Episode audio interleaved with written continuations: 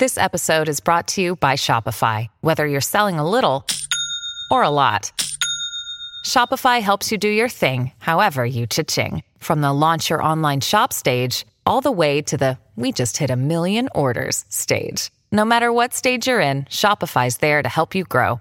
Sign up for a $1 per month trial period at shopify.com slash special offer, all lowercase. That's shopify.com slash special offer.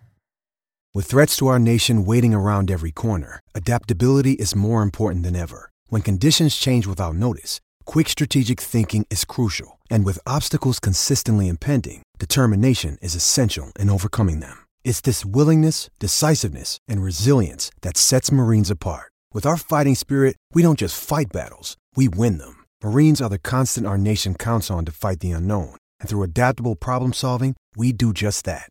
Learn more at marines.com. I'm Alex Rodriguez. And I'm Jason Kelly. From Bloomberg, this is The Deal. Each week, you'll hear us in conversation with business icons. This show will explore deal making across sports, media, and entertainment. That is a harsh lesson in business. Sports is not And, as um, simple you know, I- as bringing a bunch of big names together. I didn't want to do another stomp you out speech. It opened up so many more doors. The show is called The, The Deal. Listen to The Deal. Listen to The Deal on Spotify.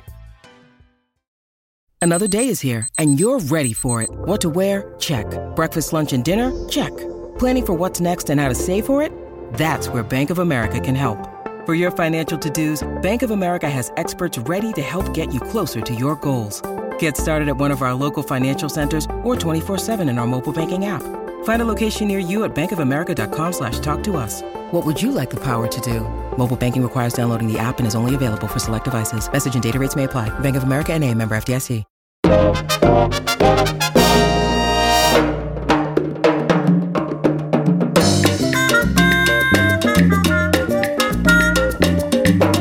Here we go, the official show on the Fish Stripes podcast channel.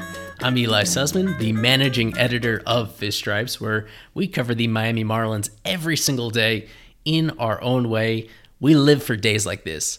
Recording this on Wednesday evening, where it wasn't the trade deadline itself, but we're getting close, and already one of those huge dominoes fell with the trade of Starling Marte to the Oakland A's in exchange for left-hander Jesus Luzardo, formerly one of the very best pitching prospects in all of baseball. This show is presented by SimBull, the stock market for sports. In deals like this, it's the perfect reminder of how every baseball move is truly interconnected and way more closely than you think. It's a beautiful thing. One of the two trades that happened today was that Marte deal, as, as well as Yimi Garcia going to the Astros. If you rewind all the way back to the start of this ownership tenure of Derek Jeter as CEO, of Bruce Sherman as chairman, they took over right after the 2017 season. What's the very first trade that they made in charge of the Marlins. It was with the Yankees. It was before the Stanton trade, a couple weeks before that, in November 2017, sending pitching prospect Michael King and some international bonus pool money to New York in exchange for Garrett Cooper and Caleb Smith, both quad A sort of players that were expendable to the Yankees. Fast forward to Wednesday in the Starling Marte deal, the Marlins were able to get Marte in the first place from Caleb Smith as being kind of that centerpiece to the move last trade deadline with Arizona. It's only two degrees of separation between the very first deal and then one of the most recent ones. The first one, and we've already seen, has had a huge impact on the organization, and for the most part, in a positive way. The hope is that this one will do the same moving forward uh, for the Marlins. And as I bring up Garrett Cooper right now, he's going to be a big focus of our second segment here. I know people really want to focus on the here and now and looking forward to what's going to happen on deadline day. We'll have coverage of that on Fish Stripes, on our social media accounts, on Fish Stripes Live. We'll have all the like pertinent information, updates, and then of course reaction to what happens between now and Friday at 4 p.m. But I do feel that this is a really fascinating time to dive into the status of the Marlins' first base DH position for the rest of this season and moving forward. With some unfortunate news today, in a most mostly positive and exciting day for the Marlins, there was that unfortunate news that Garrett Cooper has undergone, or he will be on, undergoing, season ending surgery for a slight tear in his UCL in his non throwing arm, with the hope that he could be ready for the start of spring training next year, if not, hopefully by opening day for sure. So we're going to go into that later on. We'll start off, of course, with Marte and an, an appreciation for Marte. I don't think it's been lost on people how great he has been with the Marlins. There were high expectations as someone who had previously been just an extremely productive and well rounded player with Pittsburgh and for his brief time in Arizona. The expectations were pretty high when they acquired him. You'd have to say that he has surpassed those expectations. He just had an awesome tenure with the Marlins, like few that we've ever seen in Marlins history. That's kind of what I wanted to get to here right away. That there have been very few players, you could count them on one hand, really, that have had a Marlins tenure that was that was like Marte's overall, all things considered. I mean, for one, the brevity of it. He was acquired at the trade deadline last year, and because that whole season was shifted later than usual, trade deadline last year, August 31st, and he gets traded here officially on July 28th, less than one year with the Marlins organization, and he's already gone. Uh, the final stats for him he played in 91 regular season games, as well as uh, that one postseason game before that unfortunate injury that sidelined him for the rest of the postseason run. But he was critical to getting them into the postseason in 2020, in a year where they had really no good options in uh, center field. He was a massive upgrade over who they had. He came through in the clutch from the immediate first time that he joined the Marlins and all the way through late into the season. And his overall performance was even better here in 2021 when healthy. Of course, he did miss time with that rib fracture, but both before and after that injury, he was arguably the best player on the team. 91 games in total, those two seasons. He hit 287, a 371 on base percentage, a 441 slugging, and that is more than 20% better than league average if you're going by weighted runs created plus. Much better than average hitter. Um, and even better than that was his base running, is stealing 27 out of 30 bases, a 90% stolen base success rate at an incredible volume. He did it while I think the biggest surprise to me was how well he played center field. You just look it up, and it's unusual for any guys in their 30s to still be playing center field, much less being a real asset out there defensively. And that's exactly what he was, especially here in 2021. So, for all this concern from some people, not a lot, but from some people that, you know, he'll be, if you're giving him a future contract beyond this year, that he'll be as a corner outfielder uh, there's really nothing from what we saw in 2021 that like feeds into that other than just looking at comparable players. Like what we saw with our own eyes this year was really outstanding by defensive runs saved, by outs above average, whatever metric you use, and just by seeing the routes that he takes and the athleticism that he has, the variety of plays that he makes with ease, that was super impressive. You bundle it all together and those two seasons, but again, not two full seasons. It adds up to only 91 games, and he contributed three and a half wins above replacement by baseball reference, slightly more than that by Fangraphs. Uh, you extrapolate that over like 162 games, and that's a superstar. That is an MVP candidate almost. That that's how terrific he was in the time that he was available to the Marlins. And they got him, as I said, for, for Caleb Smith when Smith's stock was way down. He had coming off of his COVID positive test. For Humberto Mejia, who was kind of like a, a fringy uh, back end starter, but more likely middle reliever type. And then a, a real lottery ticket deeper in their farm system, Julio Frias. They were able to get Marte for the rest of this year, that reasonable team option for this year, and they picked it up. Um, I mentioned his wins above replacement, about three and a half. And I really I find him on this this tier of about five guys, position players in Marlins history, who at very short tenures, either one season, one full calendar year or less, and performed at that kind of level. And what you get on top of that list, the really best example of a one year guy, a hitter for the Marlins that really carried the team, it would have to be Pudge Rodriguez in 2003. going by baseball reference war, four and a half wins above replacement during that 03 season. And that's just the regular season. He was terrific also in the postseason, and he was like there all he was an Iron Man during that postseason run as well. Uh, right below him, Moises Alou at 3.5 wins above replacement. Uh, he was an RBI machine during that 1997 season. So you see, with those guys, maybe put them in their own tier because they were involved on those World Series teams. Uh, but I mean, Marte statistically, he is right there with Moises Alou, and he did it at that up the middle position, whereas Alou was mostly that corner guy. And Marte, the performance is right there, and he did it in so much fewer games due to the shortened schedule, due to his injury. Uh, the two names right below him in terms of wins above replacement as a Marlin for these short 10 years. You get Jose Reyes in 2012, and you get Carlos Delgado in 2005. That's kind of the company he keeps. When we think of Marte's tenure with the Marlins, I think it should be very much like we view those other guys Pudge, Moises Alou, Jose Reyes, Carlos Delgado. Uh, and maybe you want to take Reyes out of that because he obviously wasn't involved with any team that had any sort of contending moment for it. I mean, things went south pretty early in that 2012 season. I think it's really Marte, Delgado, Alou, and Pudge kind of in a tier of their own. However you want to break that up, you know, I'm, I'm struggling to exactly draw the line there. I think that just hammers home how how unique this has been to have him perform so well and to do it at an up the middle position at a time when the Marlins just did not have any good alternatives at that position.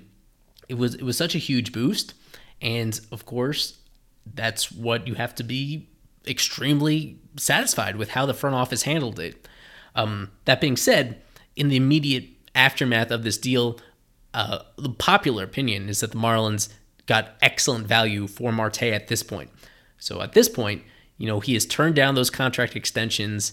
The Marlins made multiple offers. We've had this long conversation about how those offers were not good enough. They did technically make offers though, and they trade him to an Oakland team that has the same sort of, you know, spending anxiety that the Marlins have. So they are acquiring him in Oakland knowing full well that he is a rental.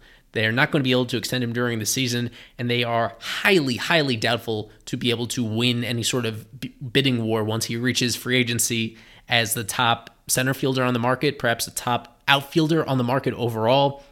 They, for two months, just knowing him as rental at a time where they're not even guaranteed to make the playoffs in Oakland. It might just only be for two months, not necessarily three, including October. They gave up Jesus Luzardo, who is very recently removed from being an elite pitching prospect, really on that same level that Sixto Sanchez was when Sixto was acquired by the Marlins. Um, Jesus is a little bit older, uh, he's had more, he's had similar sort of injury concerns throughout his career. He actually has had a more significant injury, I'd say, already in his career to his shoulder than Sixto has had at any other point. Uh, but the the velo, especially for a left-handed pitcher, that velo is pretty great. He's got a lot of potential with uh, his changeup and with his his breaking ball. Um, when you dive into it, and his performance in the minor leagues at the lower levels was excellent. He's having a, pretty rough year here in 2021. We're not going to go into Luzardo right now, other than to point out that the Marlins, by trading away Marte so close to the end of his deal, and by taking responsibility for all the money at the end of it, they were able to get this great return. And I've seen a lot of people applauding the Marlins for eating that money, which was about four and a half million dollars that he was still owed for the rest of this year in order to uh, buy a better prospect out of it. Luzardo, not technically a prospect, but you know what I mean, to buy a better younger player than they would have otherwise uh, because they were able to do that. Again, I just think the full context here is important. That if you're giving the Marlins an A and A plus for this trade, I just don't think that's the important thing to grade. I don't think that's really what matters. What matters is really the entire process. So I won't go all the way back to the King and the Cooper and, and the Caleb trade from the first trade in 2017. But if you don't go back to when the Marlins acquired Marte, um, from there, you know, less than a year, how that played out.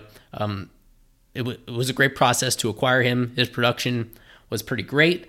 He showed himself to be a pretty invaluable member of the team, and he even showed an eagerness to stay with the Marlins beyond his current deal.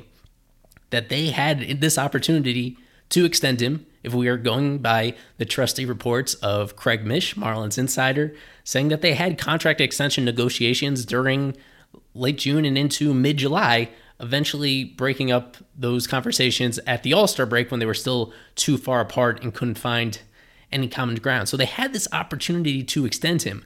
And I think that's when you'd be fully, fully satisfied with what the Marlins pulled off here if they were able to get this production and then you know lock him up through the remainder of his prime years at a time where uh, by all measures he is performing as well right now as he has at pretty much any other point of his career. Instead they have this temporary void in center field. There's there's optimism. There's some buzz that they will find another guy to address this position uh, in the very near term perhaps before the deadline. But I, I don't think you can pat the Marlins on the back for stepping up and paying the rest of Marte's deal to make this trade pull off when they showed that they did not have the financial wherewithal to extend a player that had a lot of mutual interest in being extended. They passed up on this opportunity. What they did here is they salvaged the, the situation. This is one of the only ways that they could have done this is they've done almost the best possible job of salvaging the situation. That's where you see people giving this an A or an A plus for what they did here because they really this is an excellent way to salvage the situation by bringing home a local player in Jesus Luzardo who has immense upside, who is not far removed from producing at the major league level, and who still has some of those skills intact that make you believe that that ceiling is still attainable. Uh, but again, that does not take away from what the Marlins screwed up here.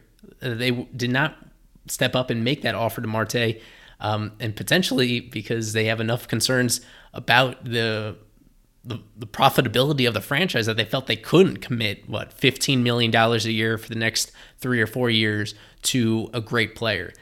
So so that is still there. Like that's still a misstep, and even no matter how excited we are about who potentially they could trade for as a controllable center fielder, the odds are stacked against that controllable center fielder being as good as Marte is.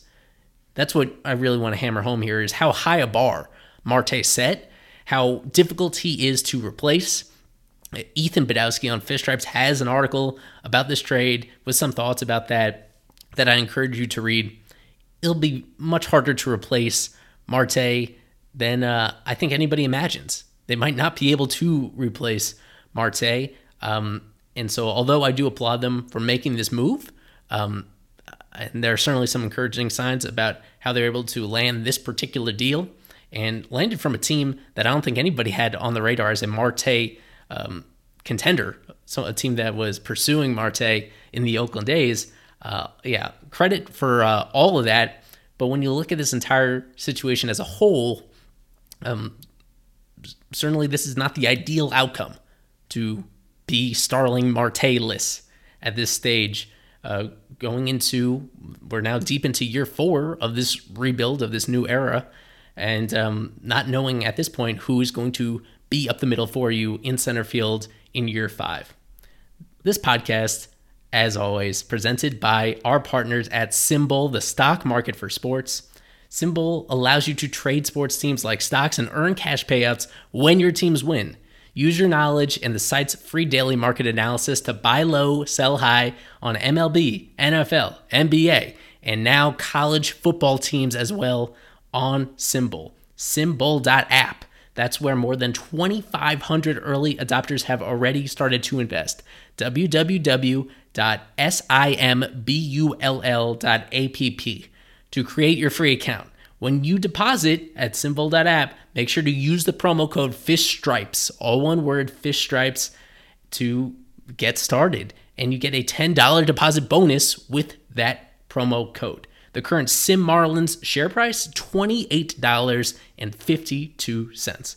Visit SimBull.app, promo code FISHSTRIPES to claim that $10 deposit bonus to help build your portfolio. Invest in what you know, invest in sports. As promised, we circle back to the original Jeter trade that included acquiring Garrett Cooper from the Yankees. He's in the news today. Like the only bad piece of news that we got is that he is out for the entire season with after that collision at first base. It resulted in an elbow sprain severe enough that they have to, they've opted to have it addressed. There was a couple other options. He could have tried to do a more traditional rehab route instead of undergoing surgery, but that was not guaranteed to get him back during the season anyway. His recovery time estimated to be about five months. So we might not know until the new year, until spring training gets relatively close, whether or not he'll actually be available for the very start of it, which begs the question about what this position looks like for the Marlins next year. And that's both first base and DH. We are going to be optimistic and assume that Major League Baseball and the Players Association, they come to their senses. They get a DH, a universal DH, as part of the new collective bargaining agreement. Uh, and the Marlins have, I guess you could say, three guys for two spots. It's a little bit more nuanced than that. They have Garrett Cooper, they have Jesus Aguilar, and they have Lewin Diaz. And we're going to talk about all of them.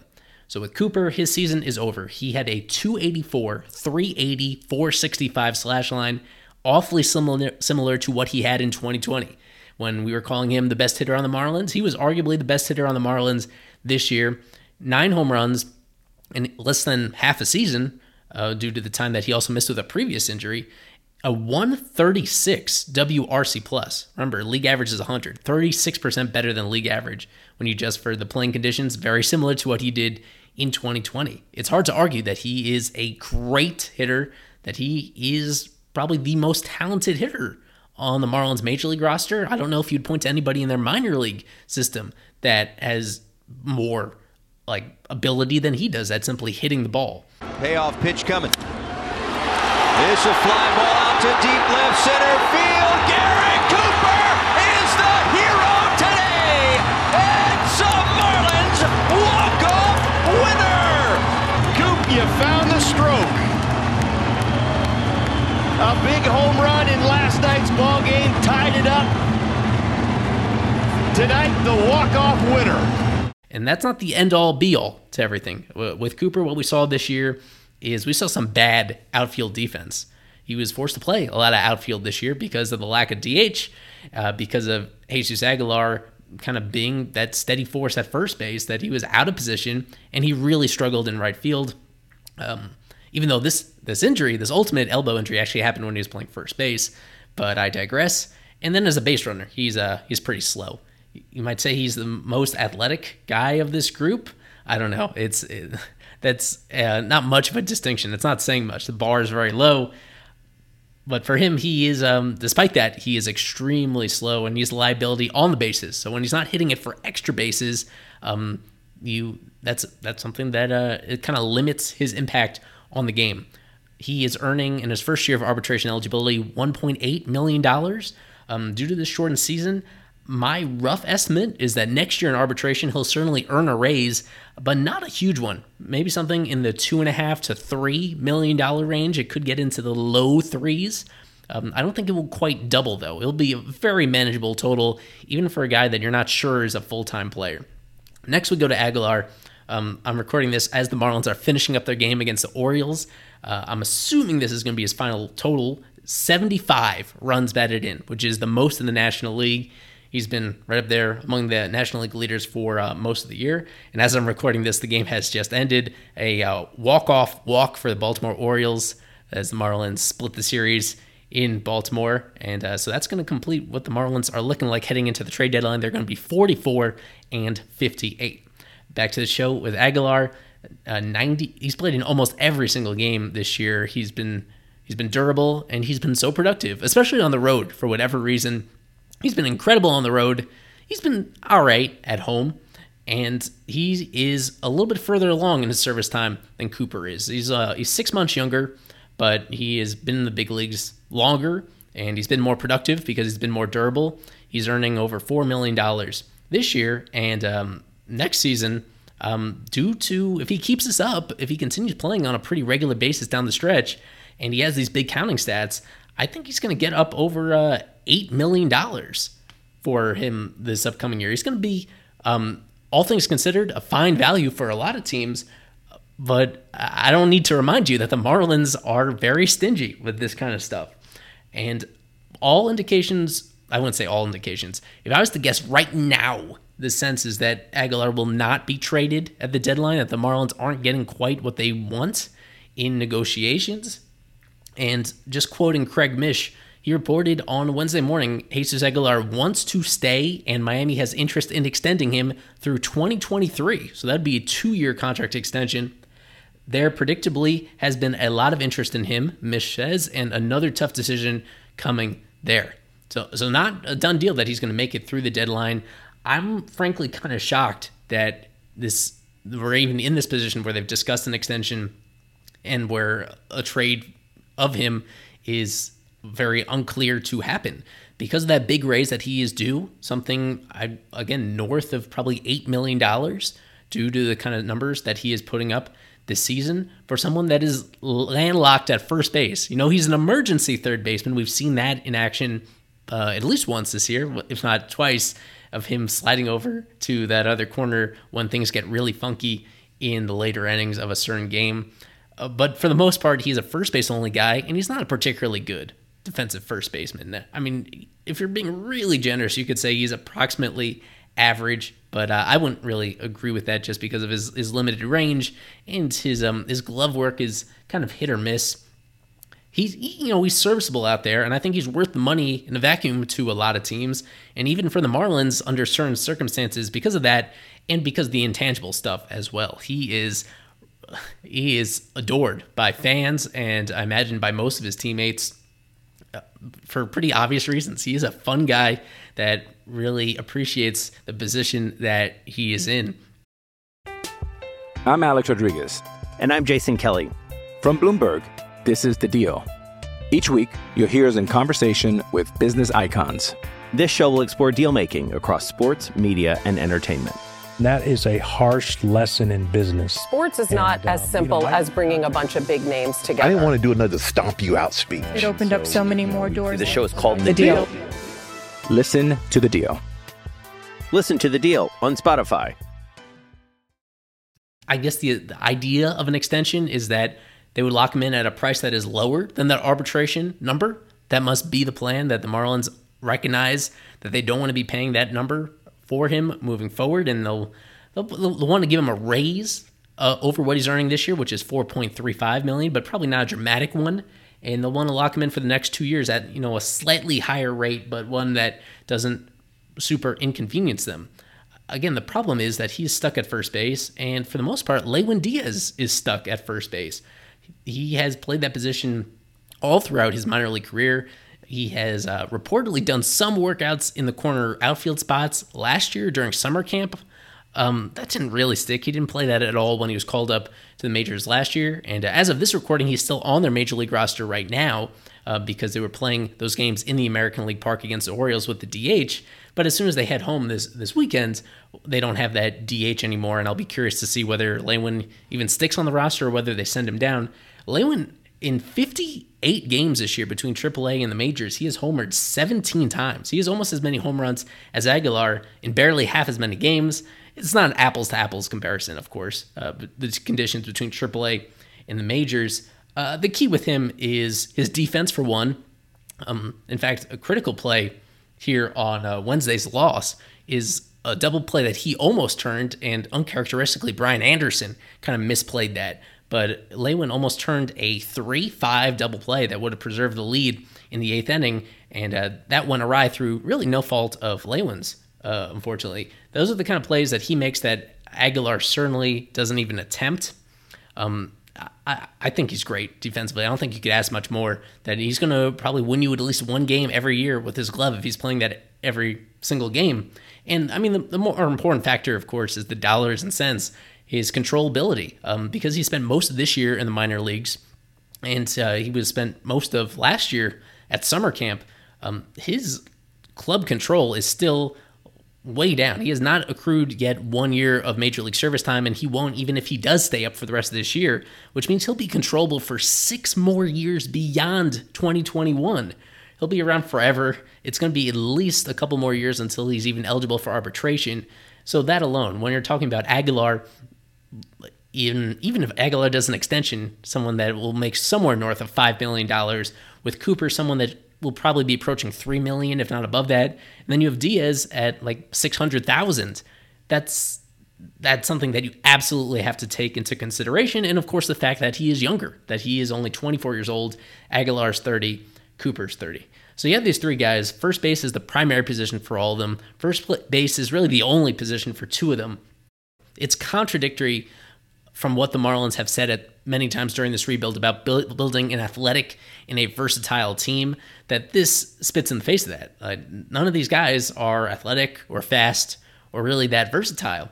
And I don't see any scenario where they coexist on the roster next year. Uh, and I'm curious whether they coexist in the organization uh, through this trade deadline.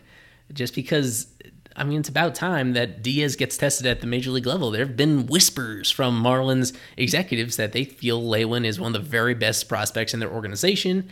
I'm someone that I do think he has the, a strong possibility of being a full time caliber first baseman. Um, he's probably not going to be the same type of hitter, pure hit tool guy that Aguilar is. Um, the trajectory of his swing, it does bother me at times. It leads to a lot of those home runs, but also a lot of kind of innocuous flyouts as well. His launch angle gets too steep uh, a lot of the times. And especially when you're playing a lot of home games at loanDepot Park, you're not going to get rewarded for those. Um, so is there a way that he could coexist with either Aguilar or Cooper? Yeah. Uh, I mean, for one, the the opposite handedness that Lewin swings from the left side and those two swing from the right side. So if there's any sort of scenario where, um, I guess this would be kind of a worst case scenario where you don't feel that any of them are everyday players. You could have some sort of platoon situation, some sort of like rotation between them. Again, this is all assuming there's even a DH next year. I just it's not so much about it's it's a lot about the money, but it's even more so just about the roster spots being so precious that I, I just don't see a way where you're going to have three of your 26 active roster spots to first baseman uh, next season in 2022. Uh, I'm just curious to hear how, about what you guys think about how the Marlins should resolve this. Again, we have Aguilar as really the most dependable of these guys now in back to back seasons. He's been such a great hitter, uh, such a great clutch hitter, and for everything he does off the field. With Cooper, um, he probably has like the biggest upside as a hitter alone. I mean, we've seen it the last two years but he just can't uh, stay healthy at this point. Let me pull up quickly this number on Garrett Cooper that the Marlins, what, these last three years, these last four years, he's been the organization now for four years. Cooper, in his four years in the Marlins organization, will have played in about 40% of the possible games due to a variety of injuries. Some of them, uh, really some fluky ones in there for sure. But ultimately, the, it's the cliche that the best ability is availability, and he has just not had that at all with him. So I expect them to tender him a contract. Um, uh, the question uh, is going to come down to whether they keep Aguilar through this deadline. I mean, they've been talking so highly about Lewin, and we just know the way that this position ages. That despite how good Aguilar looks at age 30, well, now 31, he just celebrated his birthday, and uh, Cooper looks at age 30 that these guys can fall off a cliff really quick. And uh, the Marlins can't afford knowing that they already have enough offensive questions as, as they already have in the aftermath of trading away Starling Marte. Uh, they need to be very careful with who they invest in, with who they give these roster spots to. We could see a lot of clarity with this situation at the trade deadline. Again, leaving open that possibility that Aguilar could get dealt. He does have positive value, and with Lewin kind of being redundant to him, even with the DH coming along. These next couple days will be very fascinating, and uh, assuming that they do hold on to Aguilar, how exactly they split up that playing time between him and Lewin uh, coming down the stretch in what is ultimately going to be a non-contending year. That's one of the big storylines to follow uh, during these final 60 games. Of course, the most pressing issue is the trade deadline involving Aguilar, involving uh, all the Marlins relievers, Maybe there are some dark horse candidates who get traded as well. Adam Duvall, all that. We'll have you covered on Fish Stripes. Thank you guys for listening. I've been Ely Sussman. Uh, we'll have plenty more content coming up for you. Small pod along on the same feed Thursday morning, Friday morning.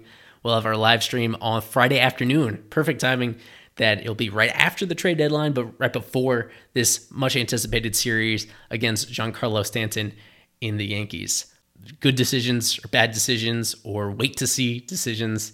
This is an interesting organization for sure. As always, I appreciate you listening and go fish.